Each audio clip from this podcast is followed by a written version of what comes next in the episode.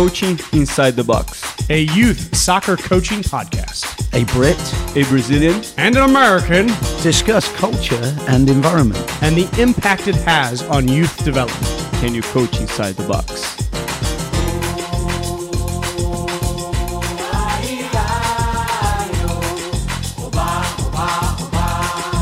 Hello and welcome back to Coaching Inside the Box, episode 52. It was a cold, dark, dreary Saturday morning in 2009, December to be exact, when we started to figure out that when we put kids in a small space and played league Saturday after Saturday after Saturday after Saturday in 4v4 tight fast-paced league play, that's when it started to real we started to realize the opportunity that that provided to our players for winter soccer to become the most developmentally appropriate, developmentally um, growth period for all of our players that we've ever had. Andy and Philippe, it's nice to see you. I'm excited to talk about winter soccer. It's just around the corner and what 4v4 indoor can do for not just our players, but players all across the world that embrace it and go after it in the same way that we have over more than a decade now. But before we dive into Andy's got Andy's got jokes. I never know how to intro these anymore. Like we just do the jokes at the top. We should like before the podcast ha- have a section of jokes, and then we play the intro, and then we get into the podcast. Hey, uh, those listening, let us know what you think. so if people are like, Some- "Oh, he takes 17 minutes to take three jokes," okay, I can start at 18 minutes. hey, you know, you know you love my jokes. I actually enjoy them nowadays, to be honest. Because even if they're not funny, it's they're just complicated. my intro. Yeah, to be fair. Yeah, uh, and you can't handle the pressure.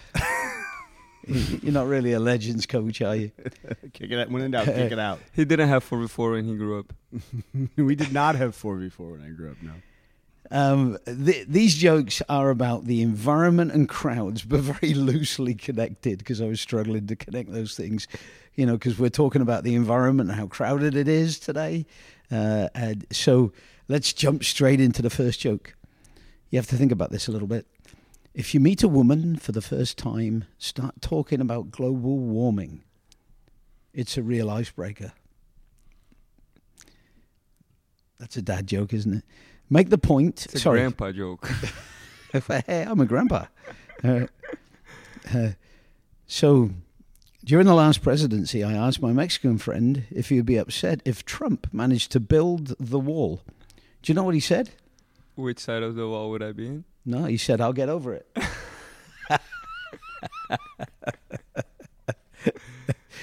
uh, the owner of a drugstore walks in to find a guy leaning heavily against a wall. The owner asks the clerk, What's with that guy over there by the wall? The clerk says, Well, he came here, here there this morning to get something for his cough. I couldn't find the cough syrup, so I gave him an entire bottle of laxative. The owner says, You idiot! You can't treat a cough with laxatives.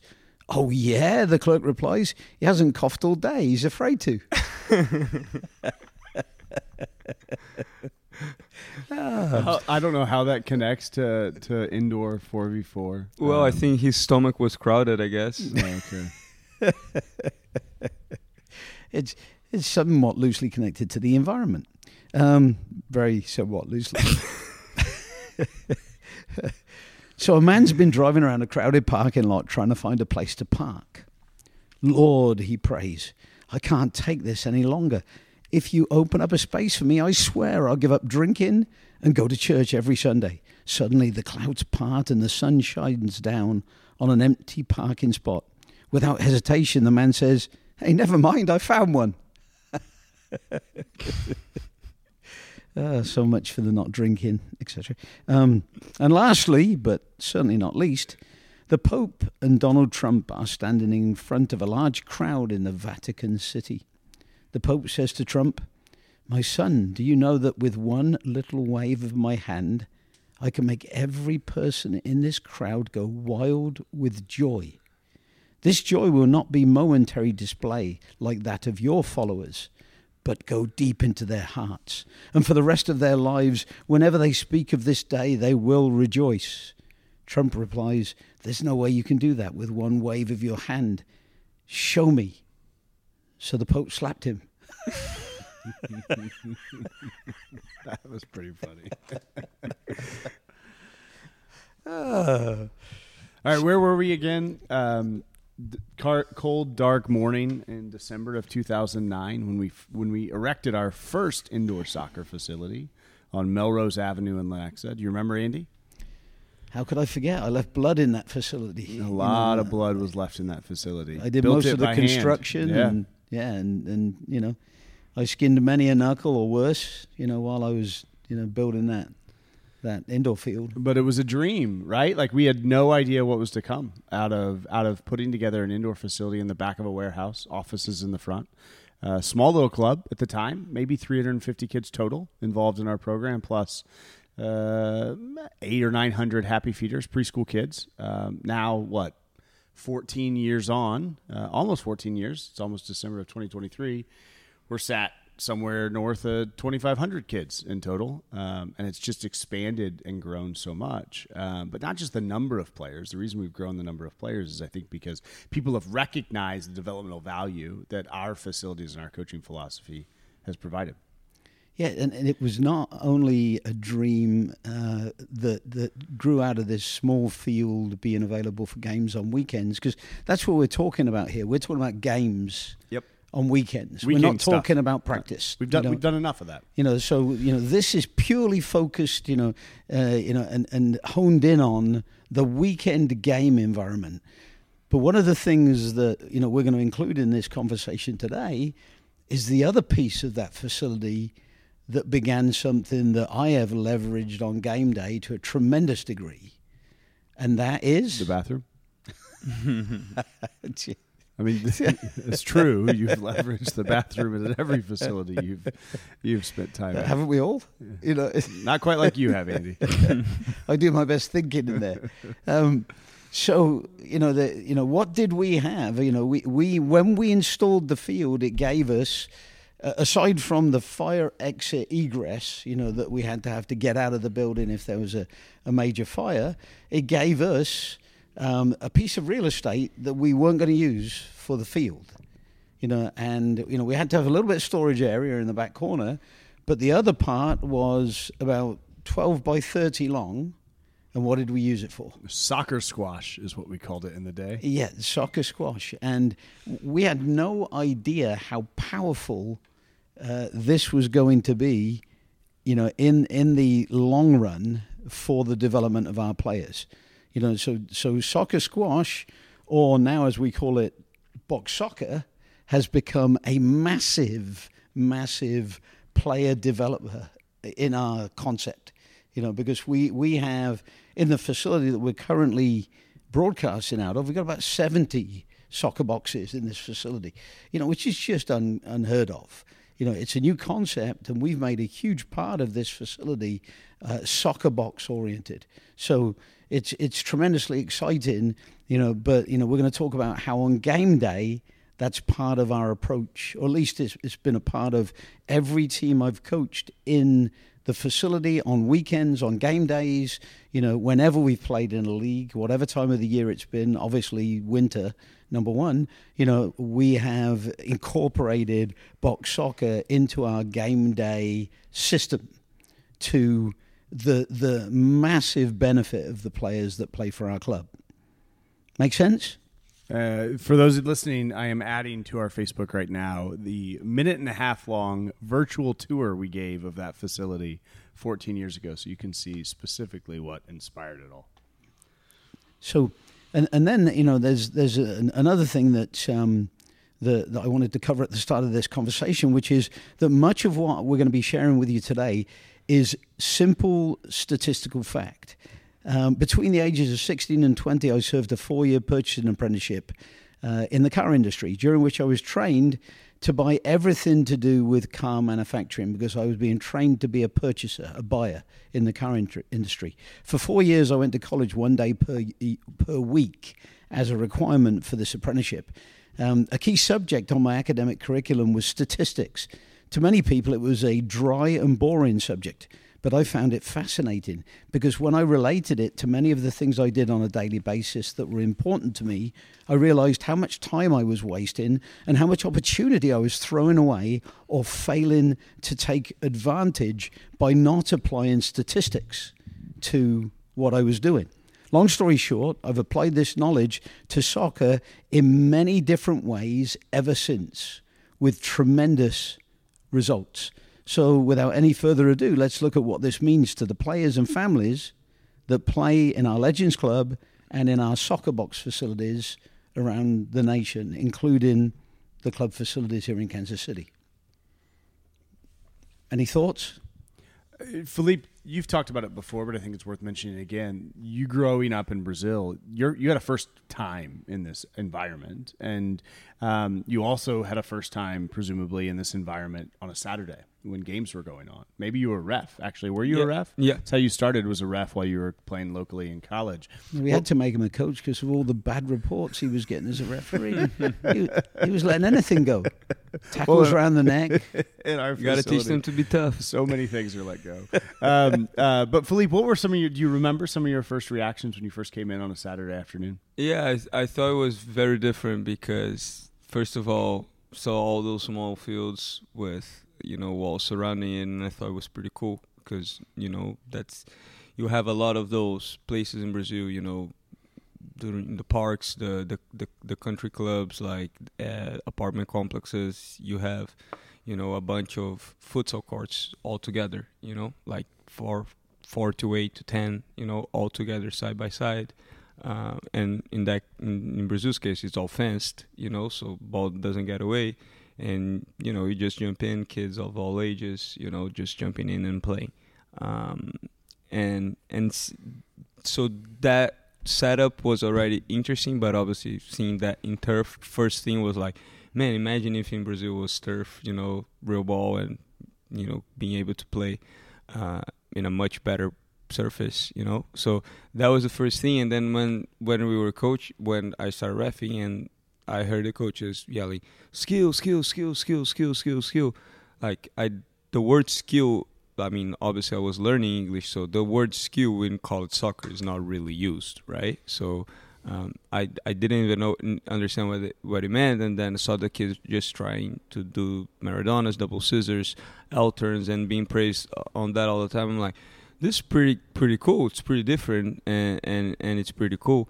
And I don't know. It just for me, my first reaction was just thinking that it was really interesting, and you know, being able to see uh, what I did as a kid being taught, you know, being asked for as a coach. Like my whole life, when I had somebody coaching, it was the opposite. It was like, do less of what you're doing, you know, do less of what you're doing, do less of what you're doing. You gotta learn this, this, and that. You gotta do this, this, and that instead, you know. And it was always that that fight, uh, that internal fight of me as a Brazilian kid worshiping the most skillful players, trying to become them. And when I had somebody coaching or helping, you know, it was telling me to do the exact opposite. You know, so that's kind of the dichotomy that soccer players kind of have growing up. Uh, even in Brazil, you know, when you go play for anything that in quote unquote matters, uh, they they want to win. So it's it's less risk. It's you know, but obviously in Brazil, it's m- the freedom. It's more allowed. You know, if you do something and you know, even if you lose the ball a few times, like it's fine. Here, what I've seen, it's the opposite. So seeing that in the legends was like it was an eye opener, and and I thought it was pretty interesting. It's interesting that you say coaches would tell you to do less, or you'd hear coaches tell other players to do less. Andy, you've made a habit as of late. I don't remember hearing this a ton specifically in this way as a kid while I was playing, but do more is something that you say often. Can you uh, tell us what you mean by that? Well, you know, and this relates to the environment that we're in, you know, because you know we're in crowded environments that that you know are you know bats in a cave type environments where you know all around you there's mayhem, you know, and crazy things are happening, you know, like that insurance ad on TV when you know the guy's driving the car into things and smashing things, and he's got you know You know, uh, you know, one of his legs is in a plaster cast, and you know he's got you know big plaster across his head, and you know it's you know it, it's mayhem that you know that that that you know that's all about and so of course you need insurance you know here it's mayhem that thankfully you know doesn't involve in medical visits uh, very often you know all forms of soccer have a medical visit sooner or later but you know what we're doing is you know is we're we're you know handling um, a ton of chaos you know, and learning to be that creative player, that team leader, that captain type personality that walks on the field and says, "Give me the ball, I'm here," you know, because you know I can handle that chaos, and and so. But I want to make the point that before investing in our first Kansas City Metro Indoor Training Center, I spent a ton of time, a long time studying the advantages and disadvantages of the various indoor training and playing field installation options available, you know, for uh, indoor, you know, opportunities. And these inclu- included what we ended up with, which is boarded 4v4, but also, you know, futsal courts, larger, you know, boarded field options like the MISL type game, you know, which is typically about 200 feet by about, uh, you know, 80, 85 feet wide. Uh, and, uh, and, and I broke my um, analysis down into two main buckets, which was the league environment and the practice environment you know, because obviously those two main buckets, those two very different options, you know, have to be regarded from different perspectives. And uh, and this podcast is about the game day, you know, environment. So all of my game day statistical calculations were centered around the developmental uh, advantages players would specifically enjoy because they played at least one game a week in a small boarded environment that we decided upon as a result of all this analysis, you know, and and and that's what we're we're here to discuss is that game day small boarded environment why it's vastly better than futsal why it's vastly better than the MISL indoor version and why uh, all of the options are vastly better than open field options indoors you know like uh, a lot of facilities that I'm aware of. In Detroit, for example, they're huge domes with full size fields or nearly full size fields indoors. You know, that that you know teams come in on the weekend and play eleven on eleven inside. You know, and to my mind, that's the least developmental option of all of the options. You know that are available during the winter that are climate controlled and indoors. You know, in North America and possibly the world. So one thing that I've been doing a lot lately is uh, listening to a ton of podcasts in Brazilian soccer, a bunch of former players giving interviews, current players and stuff, and like it, it, it's very evident that like we study that stuff when we have this curriculum, so we see certain things. But when I hear people that you know played soccer their whole life, but and then went on and you know made a fortune and eh, just went on and lived their life. But when they talk about soccer, they recognize the same things. It makes me think we're really onto something. One thing that I hear all the time talking about development of players and stuff. You watch an outdoor game at U10, 7v7, 9v9, whatever it is, at 25 minute halves. If you're playing equal playing time and a kid plays, you know, 60% of the game. Maybe they'll be in for what 15 minutes max in the whole game. An outdoor environment. How many times is that kid gonna touch the ball?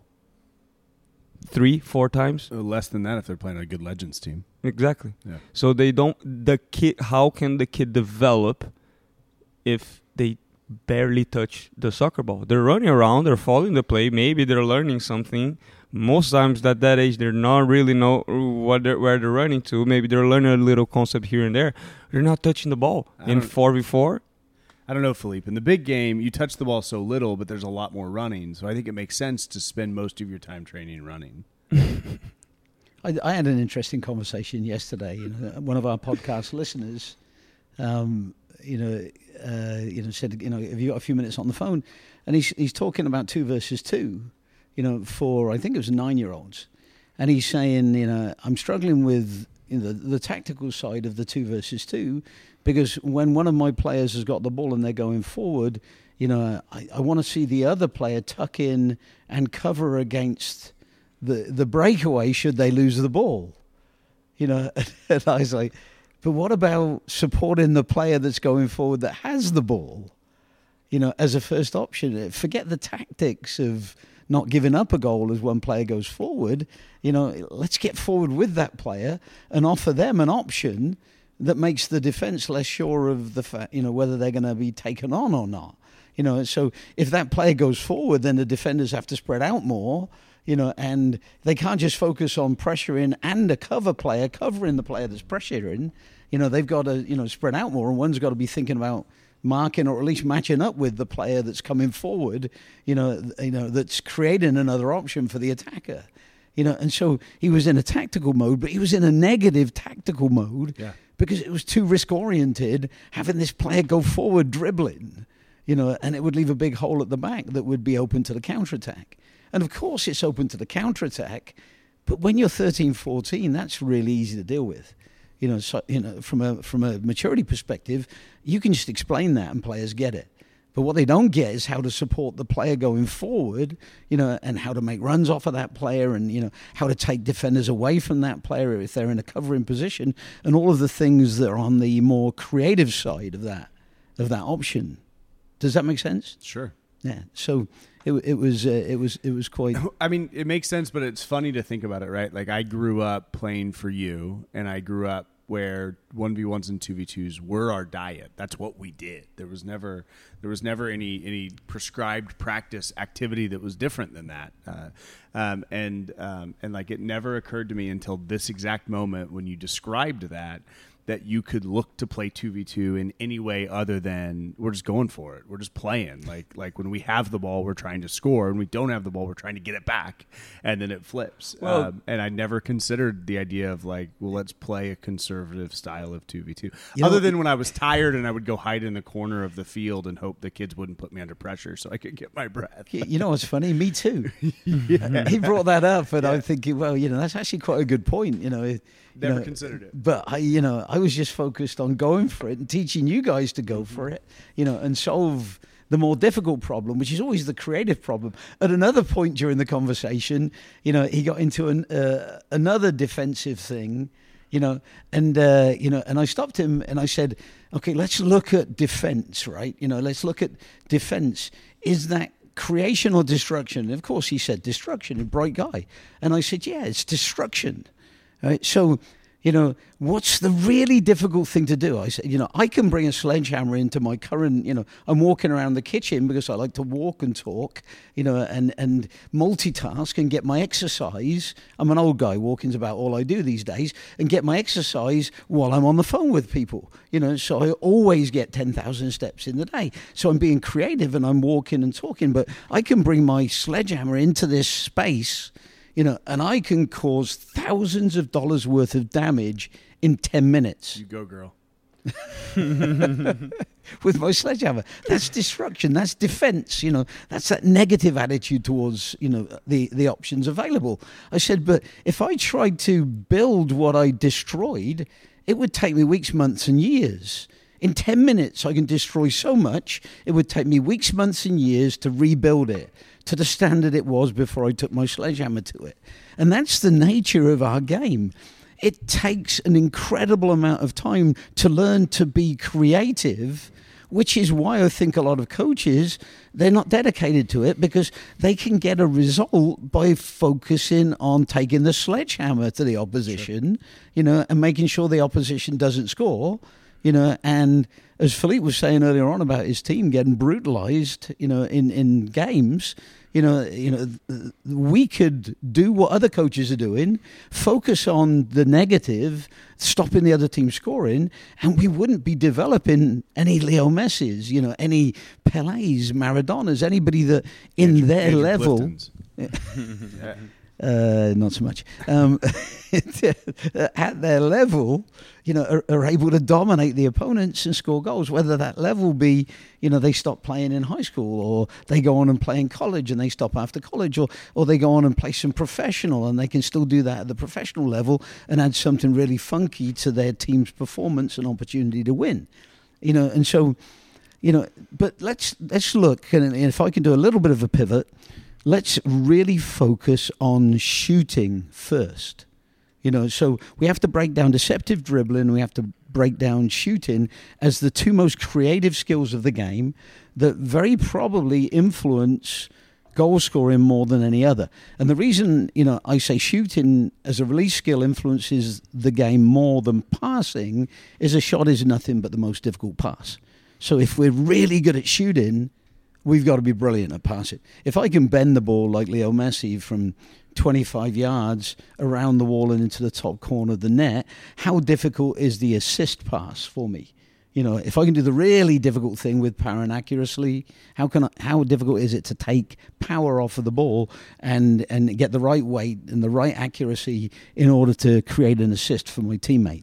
So, you know, um, in closing, each 72 by 36 field that we've got in our facility with eight foot boards and netting equate, equated to an avalanche of extra shots in our facility because the ball always stays in play. It's a simple concept, but in football, a ball in and out of play, that costs you an avalanche in the wrong direction of shots.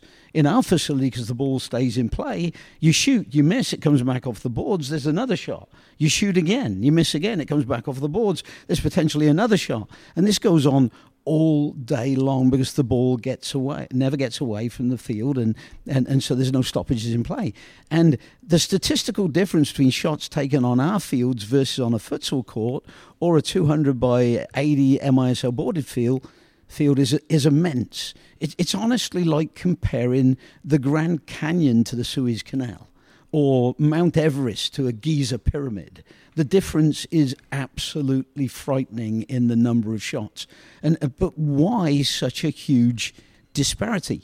Firstly, on our four versus four fields, every player, including the goalkeeper, is always within shooting distance of the opposing goal every time they receive the ball. And we've got age related fields for the two, three, four, five, six year olds. We've got age related fields for the seven, eight, nine, 10, 11 year olds. And we've got age related fields for everything above 12 and 13 years of age. You know, so, you know, we, we have made sure that every player of every age is within shooting distance all the time. Secondly, we're a shooting club.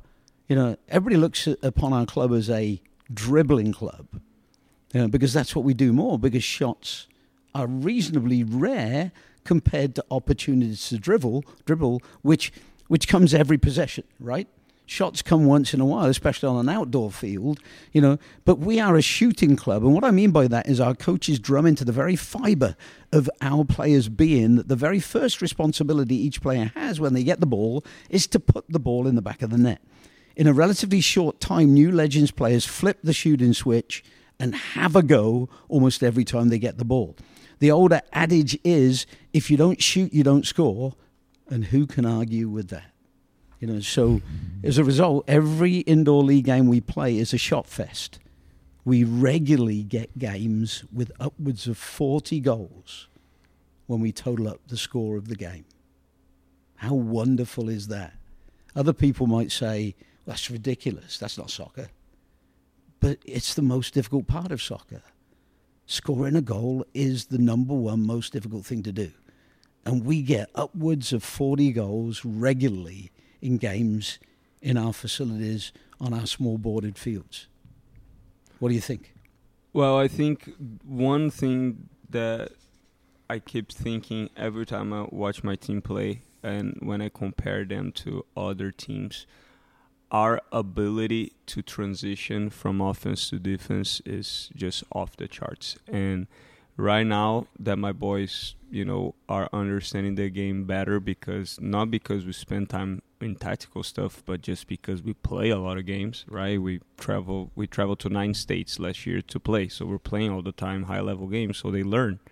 Uh, but they learn how to play in a way that they suffocate teams because as soon as they lose it, they already we already play in such proximity because we play 4v4 so we play in tight spaces so our players try to get close to each other so they can combine take skill out of the pressure and then you know get on a 2v1 situation or something like that.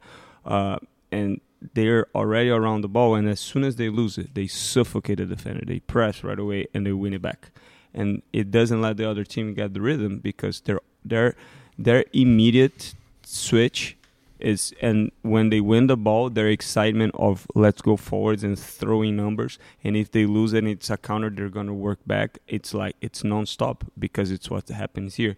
So it's not that game that you know get the ball and move to the side oh it's not open and go try to go center mid center mid can turn play back to center back go to the other side and keep going like that. And then oh it's nothing's really happening play a long ball. You know it, it, that's that's not it. We go we lose we press we win it. We, it's transition all the time and teams are not used to play at that la- at that pace. And teams get tired teams get frustrated you know and it's i think that's a lot of when we besides the skill portion obviously the shot portion obviously but just in terms of also mentality and intensity in play it's just it's just incredible. Well, it's it's actually transition's a great thing to bring up, and I think that four v four, our indoor game play that our kids spend hours and hours and hours doing, is a uh, is the reason behind our transition being so solid. I want to talk about transition from defense to offense for a second.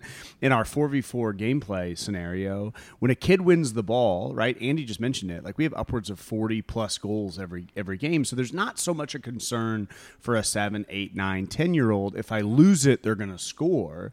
It's instead, as soon as they win the ball, how quickly can I create space for a shot, right?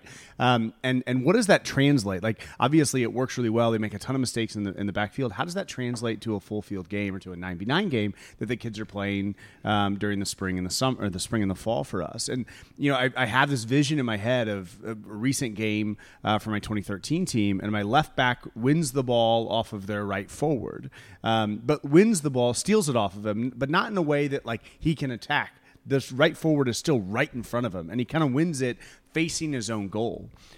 Every other team that we play, right, is is is likely to play the ball back to the keeper, play the ball back to the center back, and reset, reset. Right, we hear the coaches yelling, "Reset, reset!" Get organized again. So do a really safe thing, so we can get ourselves organized before we start attacking. What does that do for the defense? Well, the defense gets to reset as well and get reorganized on how they're going to play. Instead, my left back, right, wins the ball facing his own his his own net, takes a touch, a fake shot as though he's going to play a 45 yard diagonal ball to our right forward. L turn, right? Draws the right forward in and then destroys him with a Maradona, and now attacking full throated in, into the into the uh, the middle third of the field. with field. numbers up because With- he with- just left two guys behind just absolutely but that's destroyed him. crazy. That's high risk in your own defensive third. It's totally Why- high risk. Why would anybody ever do that and because lose the they're game? ten because they're ten It- but but at ten, it's so important to win the game, right?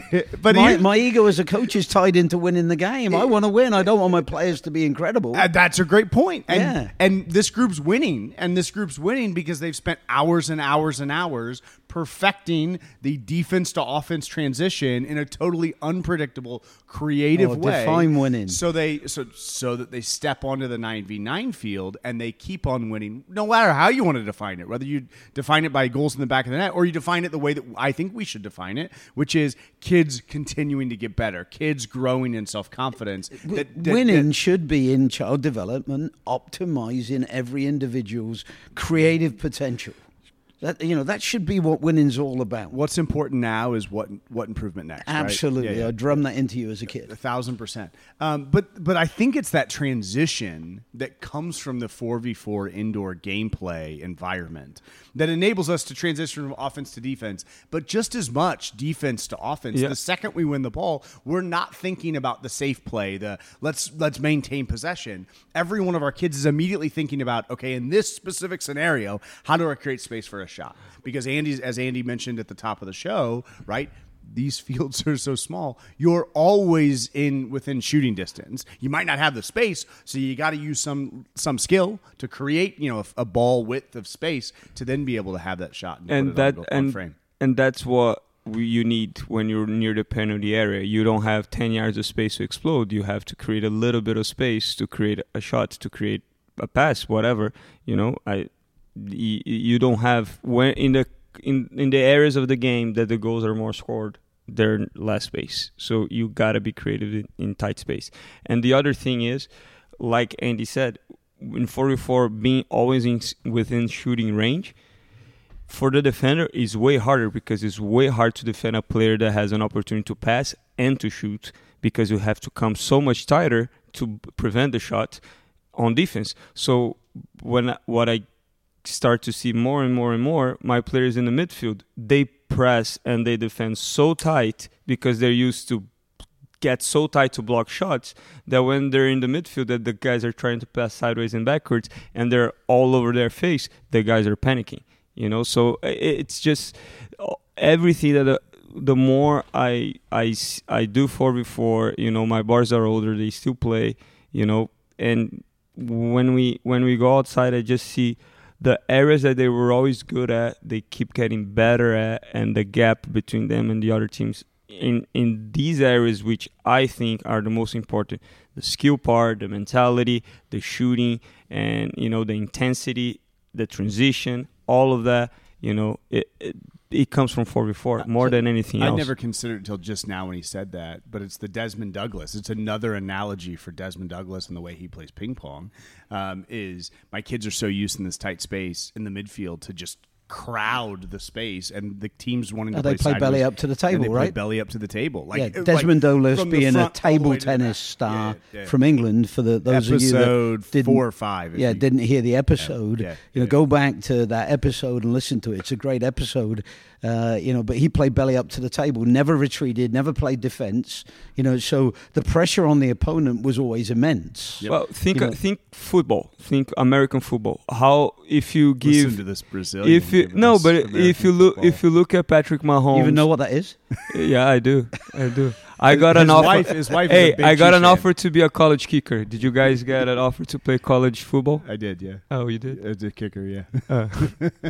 well, Andy didn't. Yeah, yeah, there Rugby, was, there maybe. wasn't an awful lot of that around in South Wales where I went to college. You know, Andy's old enough. Well, not even in Brazil. Not in Brazil. I was here. Leave, leave, the age out of this. You know, uh, as long as you feel. But like you look at Patrick Mahomes, Tom Brady, the great center back, the uh, quarterback. See, I want to say center back. uh, if you give them time to receive the ball and look up, what are they gonna do? They're gonna find something. So the defense, the good defense, will press them in a way that they can look up. Right? They they they will have less time on the ball to look up and make a decision. It's the same with a creative midfielder. You get you give a, a Leo Messi time to get the ball and look up. Well, he probably looked, check his shoulder 17 times before he got the ball, but still, if he receives and turns and looks up, he's gonna find something. You can't let the guy look up. You gotta press press hard and press so, hard, and our kids so do that. while we're in this discussion, you know, my mind strays to, uh, and this is a great segue into the next section that I wanted to talk about with regard to. Uh, you know, this form of 4v4 indoor boarded soccer versus futsal. Um, my daughter made the futsal national team after never having once played a game of futsal. You know, went to a tryout. You know, we went for a road trip into Wisconsin. She went to a tryout. Boys and girls were thrown in together. She just treated the futsal ball like it was a regular ball. You know, almost didn't realize that it was a low bounce ball because she's just so in in the habit of going for it. You know, and and playing fast and playing tight and winning the ball on the other side of defence. And she was a standout both on the dirty side of the ball as well as especially on the creative side of the ball, beating people and scoring goals. And never had played futsal up until this point. You know, and so you know we get to the final tryout. She does the same thing, and she actually uh, made the team a year up because they felt that she was good enough, the, the only player in her age group good enough to play up a year on the U.S. national team. So we, we go to Colombia, Colombia, South America, to play international competition. Not Missouri. Not, not Missouri. And we're in an international com- competition in Colombia. Uh, the very first game she ever played, you know, of futsal, was wearing the U.S. national team shirt. You know, which is really, really uh, incredible. And um, but I was struck all the way through that trip to Colombia, and this is uh, you know against some of the very best and with some of the very best futsal players. You know how conservative everybody was. There was so much possession passing in the game. It was so tactical. It was so trying to work it around to get a 100% guaranteed scoring opportunity. It wasn't risk oriented. You know, it wasn't taking people on, going one on one. That was that was n- no part of the coach's rhetoric. But that was Holly's game completely. Was getting the ball, beating players, you know, making other defenders collapse on them, sliding the ball off for an assist, or scoring the goal on a, on her own. You know, and they made her the pivot, the number ten. You know, the arguably, you know, the most creative player on a futsal team is the pivot. You know, and that's the the position she played the whole of the time in every game she played. You know, in, in Colombia, and after Colombia, she never played futsal again. You know, so you know, you know, it was time to move on, time to go on to the next thing. You know, and and so, you know, but the point I'm making is is why is futsal, um, so conservative? Why isn't it, you know, as adventurous as indoor 4v4? And why did I choose the 4v4 boarded real ball option as opposed to the futsal option? You know, from its inception in Uruguay and Argentina, futsal balls were intentionally deadened to prevent damage to the gymnasium windows, light bulbs, and fixtures of the gyms that the games were played in. Unfortunately, this deadening of futsal balls to 40% of the rebound of a regular ball that's two and a half times less bouncy. Two and a half times. That's massive. Unfortunately, it reduces the likelihood of a player taking a shot and therefore scoring to a massive degree because they know they can't get the power on the ball. And once you get into a player's head and you get you undermine their confidence, especially a youth player, you know, best of luck trying to rebuild that confidence. So futsal ball is a real damaging ball to use if you're trying to get kids to shoot because they know they're two and a half times less likely to get the power on the ball needed to score. Which is why I believe futsal coaches um, concoct elaborate schemes to pass the ball around quickly to create a close to goal scoring opportunity.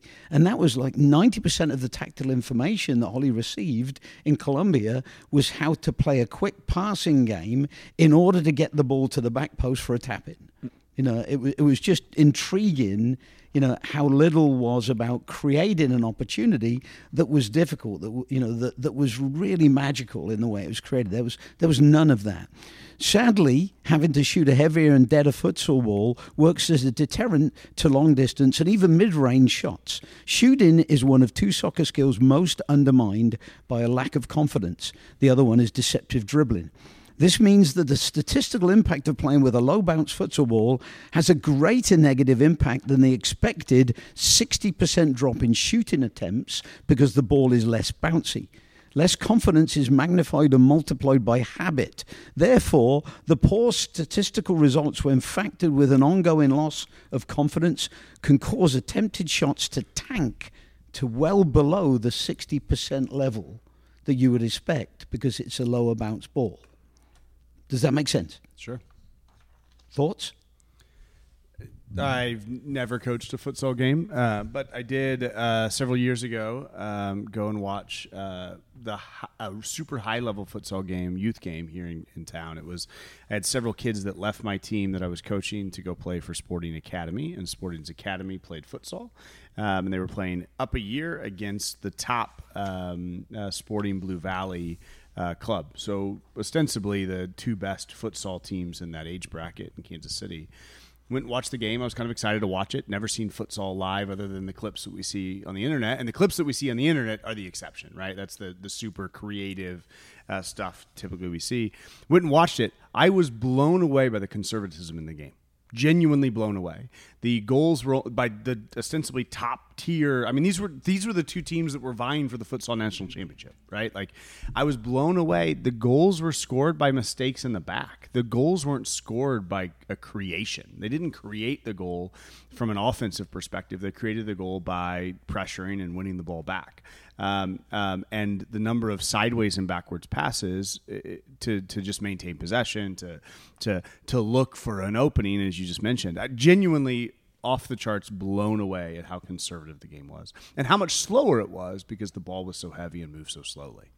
Yeah, and I'll, I'll be honest with you guys. I I mean, in, Bra- in, in, no, I in Brazil it's way more creative than that. Sure. But but it's it's it's different because the Brazilian kids that go into that environment when they go recruited to play in a futsal academy of Santos, Flamengo, Vasco, whatever, they're getting the kids that are the next guys that are gonna be sold to Europe for millions. So those kids are extremely talented. And those are the clips we see on the internet. Yeah, and Yeah. those kids are and extremely that doesn't talented. exist in the USA. so exactly. So when those kids haven't grown up in the favelas taking people on and doing amazing things. doing the 4v4 stuff organically. So when those kids get in and they learn a little bit of a tactical and a system and are allowed to, nobody told Neymar when he was a kid or Coutinho, because these two are my generation, or Lucas Moura to receive and pass. They let them do their thing. I actually watched the other day uh, a 15 minute clip of Neymar playing a full 15 minute game. He got the ball and tried to take people on all the time. He was playing the the the the center back in the futsal. Got the ball from the keeper. First thing he did was double scissor uh, in front of the striker, beat the striker, the pivot of the other team, pass and move or keep going. And that that's that's a different culture that we have in Brazil. When we look here, it's literally it's the most frustrating game I've seen. It's literally pass and move sideways and backwards, work on patterns of movements to try to find a combination play that will get you in the back post for a tap in. It's it's it's it's what a professional coach would get these talented players to try to win. Uh, uh, Brazil just won the World Cup uh, la- last weekend, and that's what probably the coach would do. You know, oh, that's how we're gonna break down the defense. Well, the th- the game was like three two, and th- I think all three Brazilian goals came out of skill. You know, and it it's when it, it's it has it has it has obviously values. I think it's better than nine v nine soccer for for for young kids because there are more reps. But you know, it's definitely, uh, especially in the where we are, it, it, the four v four just has so many more um, benefits. And again, the kids that play futsal in Brazil and in South America, and they're really good at it. They played street soccer their whole life until that point, and they still do. They don't just play futsal; they keep playing street soccer all the time. And you know, the culture is different as well. So So we, we started this podcast with the shooting side of things, and and we flipped into the deceptive dribbling side of things. You know, um, so so let's um, let's get more into that, and, and this should be self-explanatory. But for those of our listeners who have bought into the coach speak myth of safety first passing. Uh, great players and teams aren't developed by simply keeping the ball away from the opposition. They're developed in order of importance by scoring goals, creating goal scoring opportunities with aggressive dribbling and penetrating passing. You know, notice how these are all high risk skills. You know, deceptive dribbling through chaos is that rare and powerful skill that only the greatest players were successful at. On our 4v4 fields, deceptive dribbling is not just an option, it's vital. It's the lifeblood of chaotic, small sided games. To play 4v4 without moves and fakes would be like pop music without singing, painting without brushes, acting without speaking. And the good news is that our 4v4 league games eclipse any other form of team competition for attempted dribbles as a statistic going back to statistics and their importance. Attempted dribbles and attempted shots are off of the charts in our indoor facilities. It, it is just crazy how the rest of the world has missed this obvious facet of you know why futsal is not and is, is by far not the best option for indoor play. You know, during the winter in Kansas City, you have no option. You have to go indoors but it's definitely not the best option. And that's the part that I don't understand about about the U.S. That we have winter, five months of winter in lots of states, and comes to winter, it goes down to one practice a week. You know, it, it, it makes no sense. Well, it does make sense. It's a struggle struggle for gym space. It's, it's a struggle for space. That's that's where it, that's where it, it originates from. Um, uh, but all the more reason go back and listen to our Blue Ocean Strategy podcast. We're happy to partner I- with you and help you build a facility where you no longer have a gym space issue. It can't just be gym space, man. It can't. It, it's the time that oh, it's off season. We don't have outdoor soccer. We don't have meaningful games. We don't have this. We don't have that.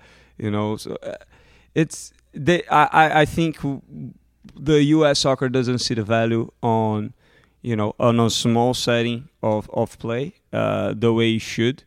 I mean, Brazil doesn't the kids don't play outdoors until they're 13 and most of them and we're talking the professional academies most of them up until they're 15 they do both. They still play they train twice a day. It's their reality. Soccer is their life.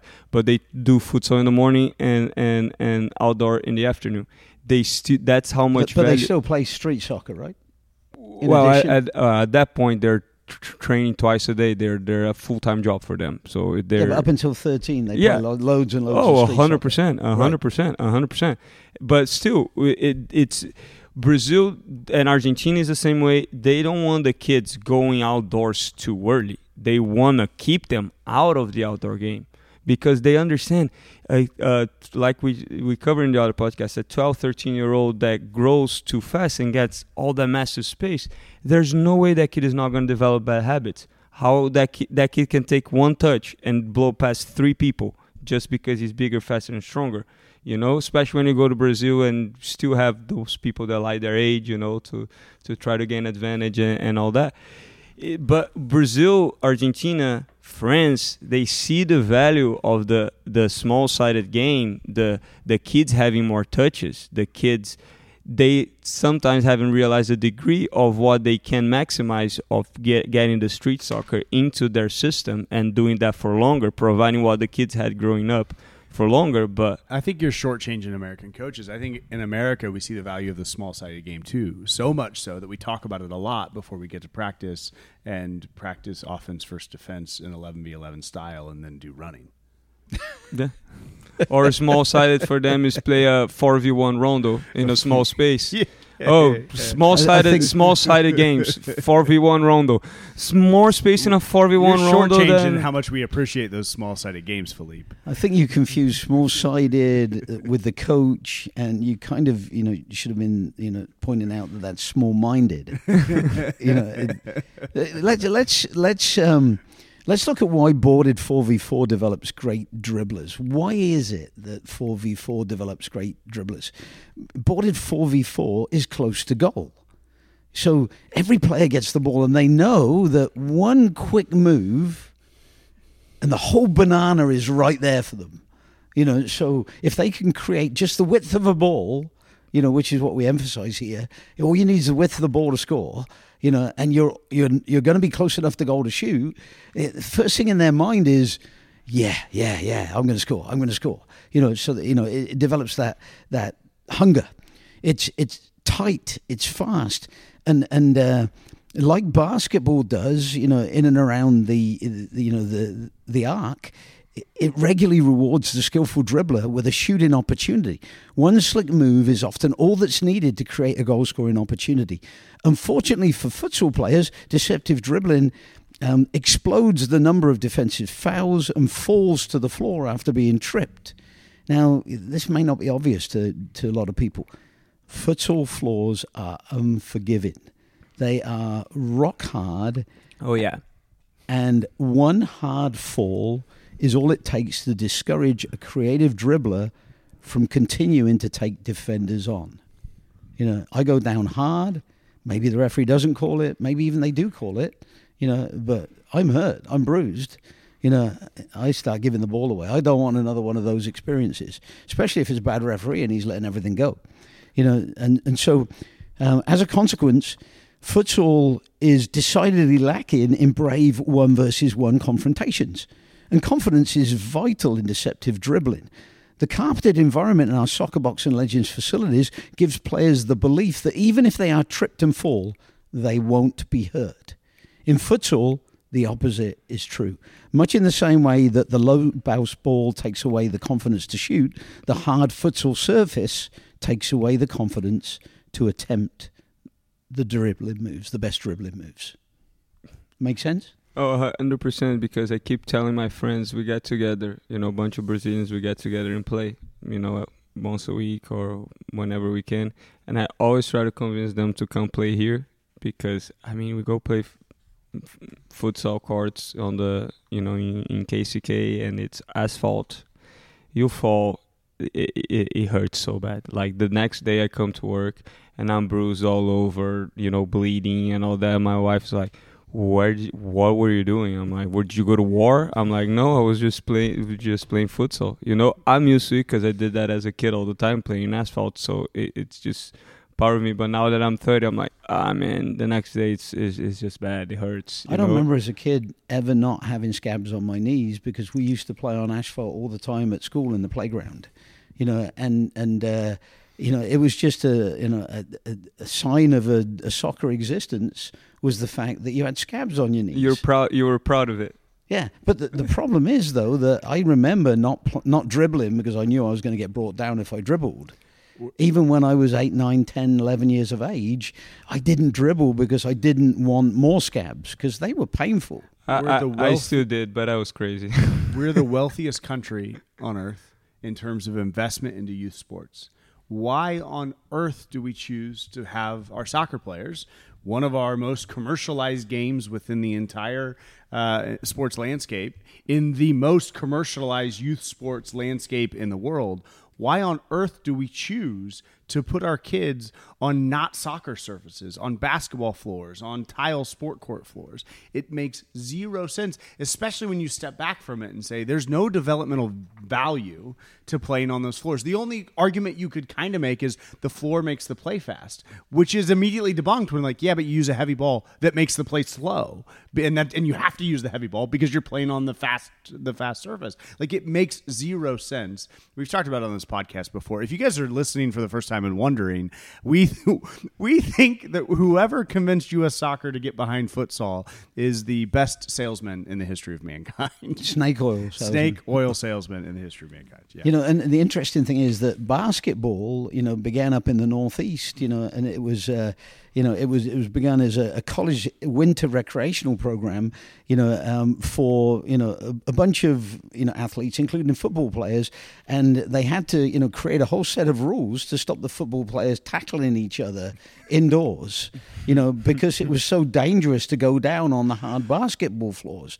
Now this is basketball, so this is a hand-based game you know and so they created a set of rules where all you have to do is breathe on a player in basketball and it's a foul right? That sounds like the Andy I know. yeah you know so you know I look at basketball and uh, that was a foul. What happened? You know uh, you know did, did you know did, did somebody did somebody brush against somebody's hair That you know it, that's the only thing on basketball that I don't understand. You know- I never know what's a foul and what's not a foul. Because for me, like anything, every time the guy throws and the ball doesn't fall, free throw. I'm like, what the hell? and it's so stop and go because of all the fouls. You know, it's you know it's just unbelievable. And and so you know, but then it makes sense because you know they didn't want you know they they were literally having broken bones and problems when they tried to do you know the first forms of something indoors in the gym that eventually um, evolved into basketball. You know, and but soccer's worse. In basketball, you're using your hands. You know, in soccer, you're dribbling a ball. You know, and we all know what happens. It, it only takes a little clip while you're moving at speed for you to go down, you know, like a lead balloon. You go down hard on a hard surface, and all it takes is a little clip. The very first time I started doing um, indoor evaluations between our, you know, between the the turf indoor field situation and uh, futsal, I went to the Roland Park Dome here in Kansas City. And an old family, you know, the you know the root of uh, you know soccer in Kansas City. You know, their son Roman, who I got to coach again this summer uh, for the Kansas City Soul. You know, Roman Knox was playing futsal for Sporting Kansas City's youth team.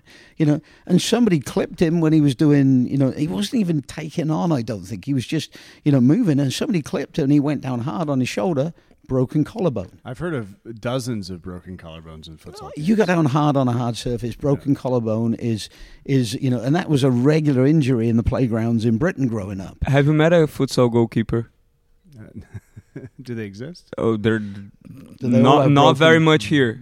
Do they all have broken collarbones? oh, and the amount of concussion is. I mean, that can the ball is heavy. How do you score from if, uh, if you're not in the back post? It, it, it's just you smash it. You smash it. What did the keeper do? He puts his face to save it, and it's it's bad. and, and and futsal, the US futsal uses smoke and mirrors to to make it sound as though futsal is the game that you have to do. Futsal was just an option to use gymnasiums that they already had, you know, and you know it was a safe let's you know let's go for an option to use these gym- gymnasiums just like basketball evolved out of American football. And so you know but US futsal reading their blurb about futsal you'd think this was by far and away the best option to play. And it's absolutely not because it destroys with the low bounce ball you know with the danger to dribblers it destroys the very foundation of what Brazil you know, uh, you know, used to be the greatest nation in soccer history on on the men's side of the game. You know, so but enough, enough. Now let's look at passing. Stay with me here. It's been said that a shot is the best of all penetrating passes. Think about for that for a second. A shot is the best pass. Does that make sense? Of course it does because shooting is the ultimate scoring skill, whereas a pass simply transfers possession. And even the very best pass has to be crowned by a shot for a goal to be scored. So even before we look at passing in isolation, we know that our indoor environment is great for developing passing because it fosters exceptional shooters, finishers. That having been said, You'll probably be interested to hear that our four versus fields provide the best game based environment for learning how to become a maestro of the penetrating pass.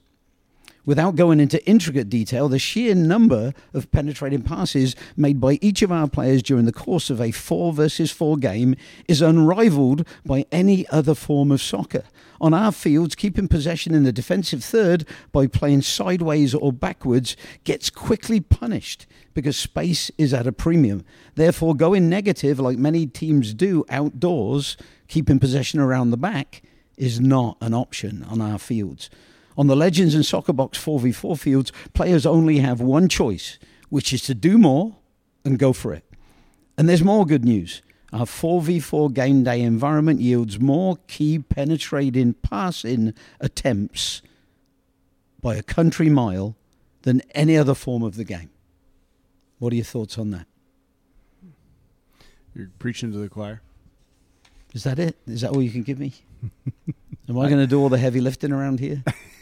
The 65 year old is Well, doing all of the heavy lifting. We've we've I'm just been glad your arms are intact we- given the injury you had this week. we've been talking for an hour, and you have a lot of notes. And last week you were on a rant to try to go through over all of them. So we're trying to give you space. Why don't here. I just do this podcast on my own? I don't think we change much. You know, Philippe and I will start a, ri- a rival podcast, and we'll see which one gets more listens. Co- coaching, coaching inside the box, but better. No coaching inside and outside the box. Please don't. He wouldn't know how to turn on the equipment and So- anything. Uh, this is so obvious. I'm not even going to go into receiving and tackling. Receiving and tackling in our facilities, thousands of more opportunities because it's so tight, it's so fast. You know, you got to get good at these skills. You'd have to be a you know a, a- an absolute motor moron to not be able to, you know, get better at receiving and tackling. Being as this is such a such a completely obvious massive escalation compared to anything else you've ever witnessed in terms of game day exciting action. I'll add to that because the intensity that exists within those fields during those sessions is so great. The receiving and tackling, especially. I mean, you're always, when you're not on the ball, you're preparing to receive the ball because you're 10 feet from the ball and it's your teammate, or you're tackling. You're either tackling the ball or you're preparing to tackle the guy that you're marking who's 10 feet from the guy who has the ball. Um, and so the, the intensity in these games is just off the charts. I mean, before getting back to the podcast, I really appreciate you participating in the podcast again. You know, because you know you added to that. You know, and you, you got involved. The last time I asked, you had nothing. So you know, Andy continues his uh, his trial as the uh, podcast host. okay. So moving swiftly on, the goalkeeper. Uh, Philippe, I think, added to this already. Yeah, the goalkeeper in, in, in our facilities, you know, as compared to the goalkeeper in the 200 foot by 85 for MISL indoors or futsal, oh my God. Did I sound like Chandler from Friends? Yeah. Don't watch that show. Never heard of it. it, it, the, the, why would anybody ever play futsal goalkeeper if they're trying to develop as a good goalkeeper? You know, you know, and let's be honest, why would you ever play games outdoors? You know, regular outdoor soccer games on, you know, 115 by 75 yard fields if you ever want to be a good goalkeeper. Because that's an exercise in 90 minutes of mostly boredom for a few brief moments of any activity I at all. can I can understand. I legit I ask that question all the time. How can a kid have fun being a keeper outdoor at eight, seven years old? They stand there. Sometimes it, it's cold even, and the kid just stands there. You're and when the ball comes, the goal is huge. They shoot the ball. They run to the ball to try to save it. It's there's no development happening. You're undervaluing the excitement that a seven or eight year old attaches to wearing a pair of gloves and having a different color shirt. okay. You should know you were my backup goalkeeper. And I uh, love those gloves and that different color shirt. oh my god. Whenever our goalie got injured or you know couldn't make it to a game, you know you were always the guy that stepped inside, you know, in front of the bullets. Oh, like, well, oh, I always enjoyed diving at people's feet while they were swinging their legs. There was something about that that just excited me. That explains why you haven't got the full shilling upstairs anymore. It does. I was, uh, I was, I was uh, uh, always enthusiastic for those those tight moments. You know this this is this is a shocking statistical game example specific to the goalkeeper. In outdoor soccer, most games are a bit lopsided, and many games, you know, one of the goalies may well may as well take a snooze. You know, however, on our 4v4 fields, goalies are involved in almost every play.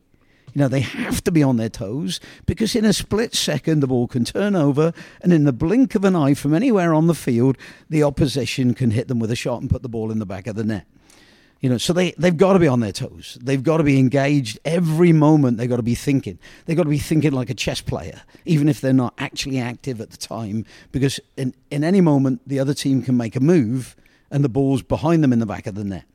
In futsal games, you know, you're playing on a hard, unforgiving gymnasium surface designed mostly for hand sports such as tennis, basketball, badminton, volleyball, and pickleball, where tackling with the feet is prohibited and diving is a rarity. Futsal goalies have to armour up to play, and even then, they pick up more than their fair share of elbow and hip injuries caused by diving on the hard surfaces. On our indoor fields, goalies get peppered, shelled, dribbled, blindsided, chipped, and bananaed. All practice and game long. In addition, they have to be incredibly good with their feet because space is at a premium and opposition pressure comes fast and furious. On our 4v4 fields, goalies have to make the three big saves all game long. What are the three big saves? One, Diving save. diving. Two, Reaction, reaction. Three, breakaway.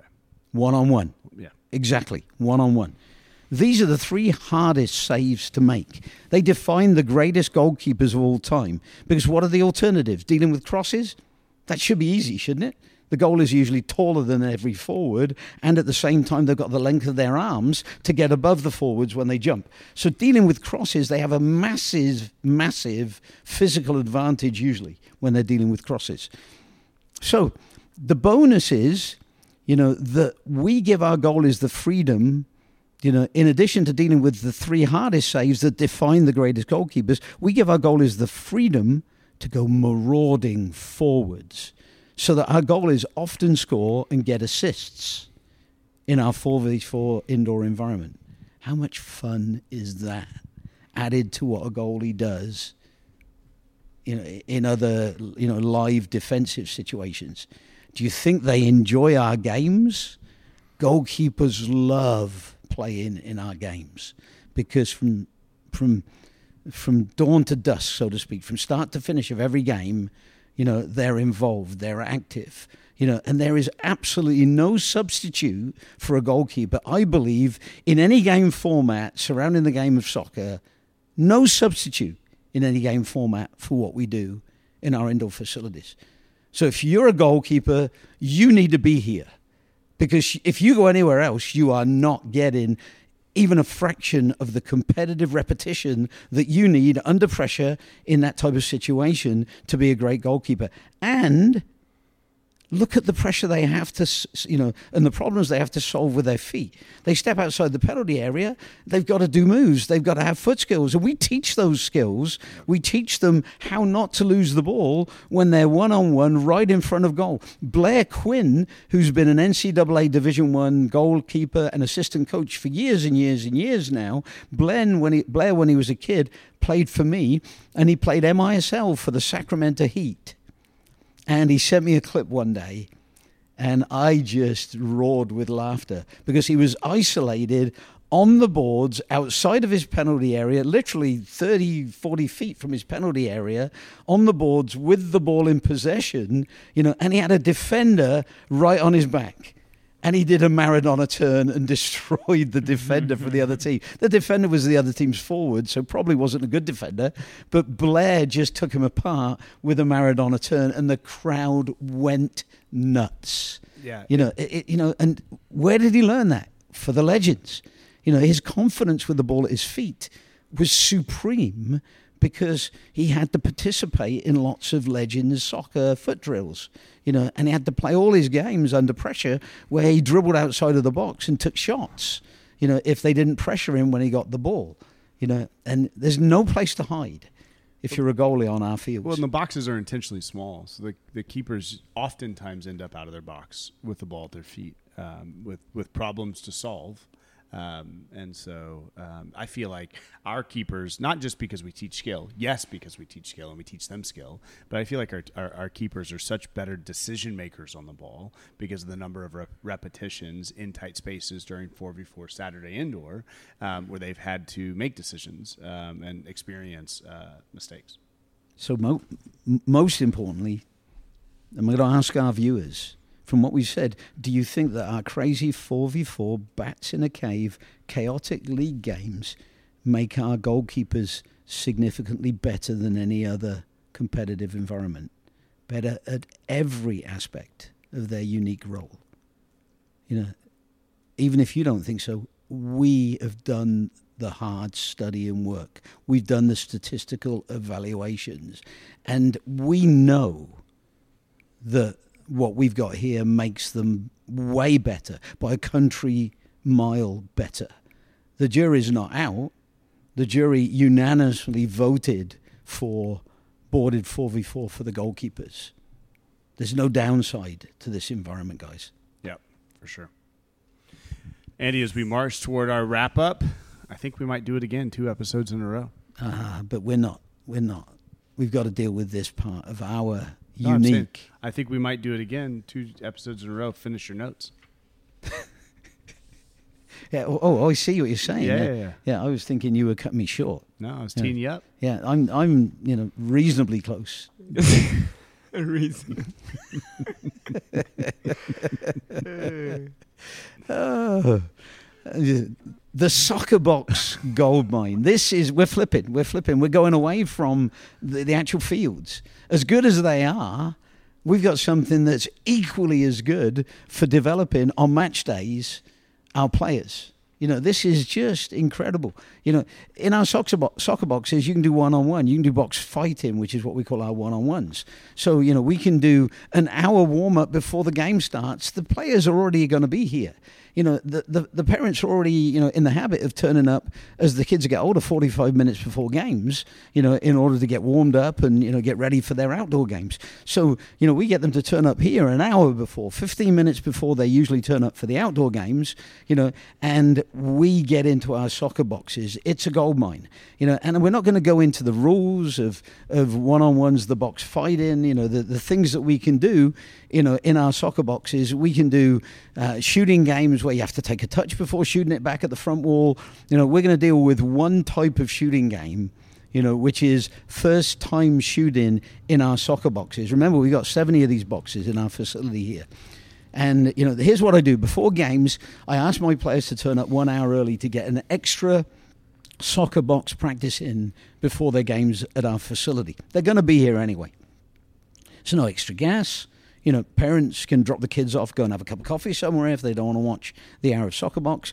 They can go and shop. There's plenty of stores around here that they can buy, you know, just about anything they want. You know, there's even that big Swedish IKEA store right across the Andy's street. favorite here. spot. You know, well, the furniture's cheap. You know, I'm cheap. So, so anyway, so with, with two players per box and one hour spent in the boxes before each game, the stats are as followed. Wait for it. This is good. Each player takes an average of 10 shots a minute with two players in a box. Each round is four minutes. Each player takes 40 shots per round. They play 10 rounds of box soccer in that hour. That's 400 shots that each player takes before every game that they would not take. Every single game they play, they've just added 400 shots under pressure, first time in the box, to their shooting skill. Now imagine we do that all the way through the winter for about 20 weeks. You know, that's 8,000 shots. Got it? 8,000 shots. Just turning up an hour before a game and doing the soccer box thing. With one player in each box, which is preferable, one hour spent in the boxes before each game, the stats are as follows. Each player takes 20 shots in a minute. Each round is four minutes. Wait, did you just double? One player in the box. Yes, I double because they're half in the number of players in the box. Exactly. You're so smart. Was that funny in Brazilian? I'm not sure. well, he he's gonna go through all the math. He just took one kid away. It's obviously gonna be double. Doesn't need to go through all oh, the Also, math sarc- again. it was sarcasm. I was sarcastic. Sarcasm. I, I was, you know, I was actually dealing with this for normal Brazilian people that aren't as intelligent as you. That, Yeah. Oh, okay. You You, know, Philippe, one exceptional math problem at a time. um, you gotta do it in Portuguese. They don't speak English. let's not even go there. Hey, you Hey- poke the bear. You gotta do it now. Each player takes 20 shots in a minute. Each round is four minutes. Each player takes 80 shots per round.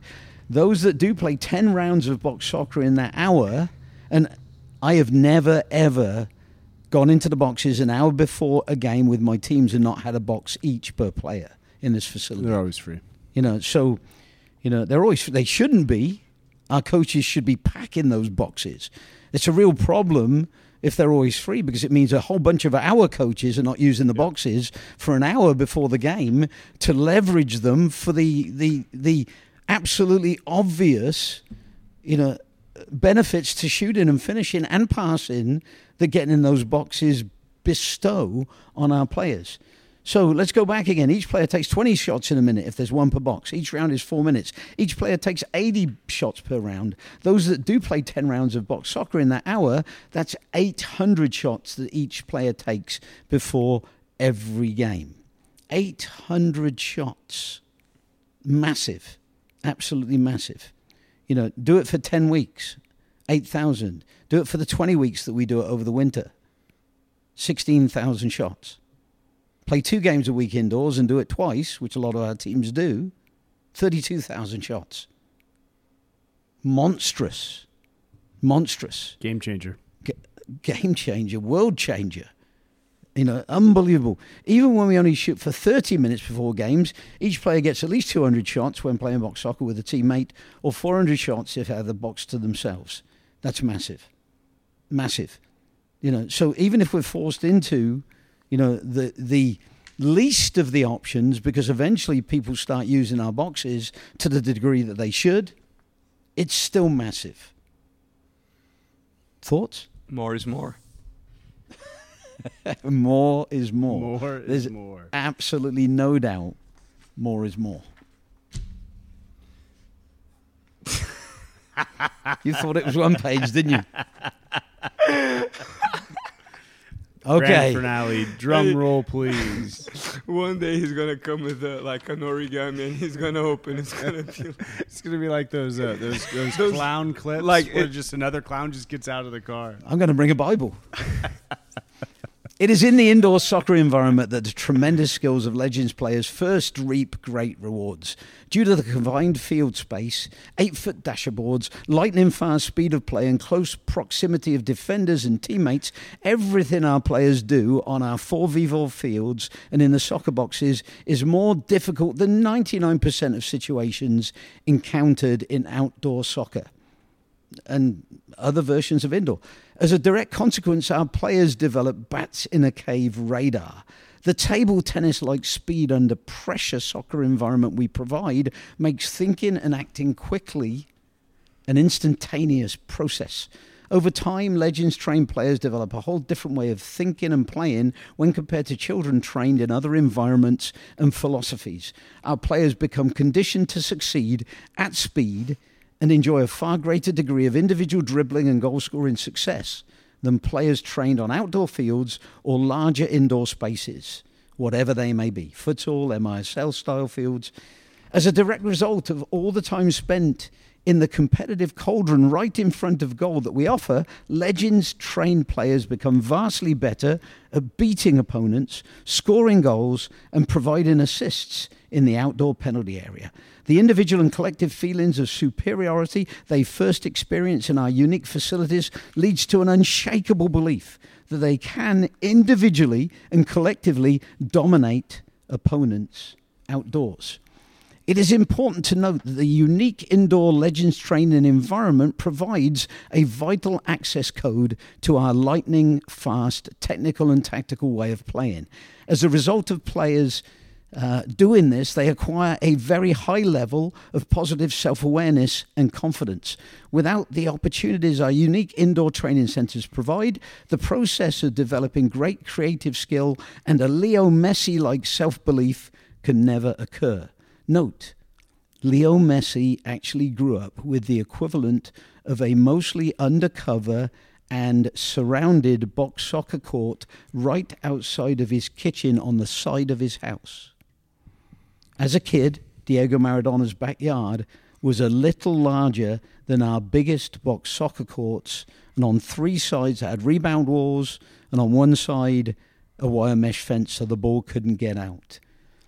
We get criticized all the time for having creative fantasies about our facilities and philosophy. But the simple truth is that all the truly great players in world history developed their amazing dribbling and goal scoring ability in weirdly similar environments. To be honest, it wasn't difficult to figure out this way to develop unbelievable dribblers and goal scorers. All we had to do was make a copy of where the greats came from. What's proven difficult here in the USA is getting kids to our facilities seven days a week so that they learn to play like the Brazilian street kids that become the world's greatest players the Pelés, the Ronaldos, the Ronaldinhos. And before Philippe gets too big ahead, I'm going to stop. and, and, honestly, though, need we go on? I mean, if you've listened to this episode and you don't understand why our facilities are light years better for your player, you know, whether you know it's as a field player or a goalkeeper, then I'm sorry, you you really need to go get some psychological help, you know. And and you know the the crazy thing is, it's better for life as well. And this is a finishing statement. The confidence, the bravery, the creativity, the things that kids build in this environment carry over into every other situation in life. It's like acting. You know, I have a daughter who's an actress. No environment in life intimidates her. She gets up and she dives into every single new environment she encounters. That's the benefit of drama. And also debate. You know, I grew up in a debate household, debating with Oxford University students when I was a kid. Why do you think I'm able to, you know, to to be here and make sense in this podcast? At least I think I'm making sense. I, knew, I knew that was Took the words out of my head. Guys, I was being serious there. I thought you were being sarcastic at this time. Yeah. But honestly, I- you know, I was in debate class every breakfast and every dinner time with some of the most intelligent people on the planet. So I, I got to debate all different things. Everything you can think about was debated debated over the years. Why did you not learn anything from them? Yeah, I- Andy won every one. War of attrition. I had a natural IQ of one, you know, and, He and was, so he was still talking. Yeah, I made the most of my natural IQ. It's, it's still not very good, um, but when it comes right down to it, you know, You it's, hear what he said? I, I don't ever listen to Andrew. What did he say? He you said he were he were still talking. He was still talking when they were asleep. War of attrition. Andy won every debate. Um, Uh, anyway, you know, you know, we um, at times we take ourselves seriously. Most of the time, we don't. um, but but hopefully, this is the serious part. Hopefully, you get it now, and hopefully, you realise this is not just about soccer. Yes, we we developed the the most skillful players. I think it's possible to develop. You know, in in the the the North American situation. yeah, the modern day uh, Yeah. constraints that were provided. Right, our and and culture. when our players leave, and they always leave to go to a higher level of play. If they're playing Division Five for us, and they leave, you know, in the Heartland Soccer League to go play for another team, we see them. They pop up playing Division One or Division Two. So you know, they get seduced away from us. They get recruited like crazy because every team that we play against wants a Legends player. Thankfully, we grow because we get more people in because people know that we do a better job of developing the skillful players. And every player that leaves us, their skills go backwards after they leave us. You know, it's always happened.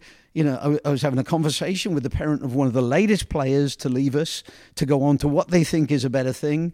You know, and he said the same thing. We're hoping that that doesn't happen to our kid. You know, and it will. Unfortunately, you know, it's hundreds of examples. I do not believe that this kid, no matter how good she is, how athletically talented, is the one that's going to dodge the developmental bullet. You know, that's just not possible, in my opinion. I'd love to see it happen. I don't wish ill upon any player that leaves us and goes on to another level. And make no bones about it, they always play at a higher level than they would have done if they'd never played for us. For sure. You know, but they lose a lot of what they had that made them really, really special margin of greatness. margin of greatness while they were here.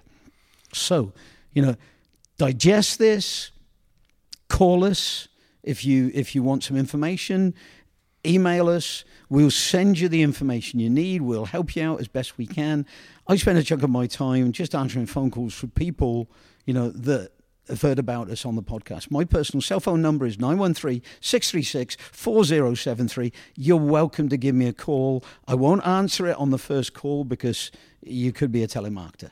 But leave me a message. I will get back to you, you know, and you know, and and you know, we can have a conversation. So, you know, we want to help we, because kids are not getting what they need from the other systems that they're involved with. Anything said. else, guys? Uh, another great episode, um, and the winter's around the corner. The massive development uh, advantage that we have on our competitors just around the corner. Can't wait to see what the kids accomplish this winter. Thanks, guys. Winter is coming. Winter's coming. The goose Bye, guys. is Thanks. getting fat. See ya.